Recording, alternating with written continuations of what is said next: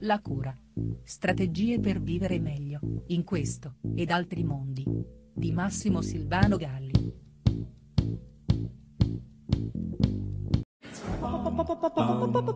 Da qualche anno a questa parte, sul finire della scuola, sia quando premette alle vacanze natalizie che al periodo estivo, è ormai d'uso assistere al vociare di molti genitori che vorrebbero che i propri figli non avessero compiti. Ora, intendiamoci, non voglio difendere i compiti in quanto tali e anzi credo che l'eccesso di compiti che spesso la scuola somministra agli studenti è senz'altro il frutto di una fatica della scuola di stare in una sana relazione educativa. Un conto è dunque riflettere sulla quantità di compiti che la scuola somministra e magari sulla qualità, sulla possibilità che questi compiti si orientino maggiormente in un'area della curiosità, della creatività, dell'incontro con il mondo esterno e un altro è pensare invece alla loro totale abolizione.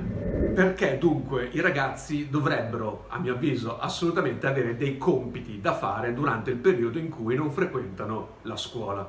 Beh, paradossalmente la cosa più importante dei compiti non è farli, anche se poi ovviamente diventa necessario, ma soprattutto saperli gestire. Il bambino, poniamo della scuola primaria, si trova per la prima volta di fronte a una montagna complessa da scalare e dovrà imparare piano piano a capire come affrontarla è un compito cognitivo importantissimo che lo prepara poi domani a eseguire la stessa operazione in tante altre occasioni che la vita gli porrà davanti. I primi anni non sarà capace o comunque farà una certa fatica, avrà bisogno del genitore che lo aiuti a capire come suddividere giorno per giorno la quantità in qualche modo complessa che ha di fronte e che deve affrontare, ma anno dopo anno imparerà a diventare autonomo in questa delicatissima e fondamentale operazione. Ai genitori dunque, quando dovete affrontare i compiti con i vostri figli, non pensateli in un'ottica meramente esecutiva, bensì come un'occasione educativa per aiutarli a diventare persone capaci domani di affrontare la complessità che la vita sempre ci riserva.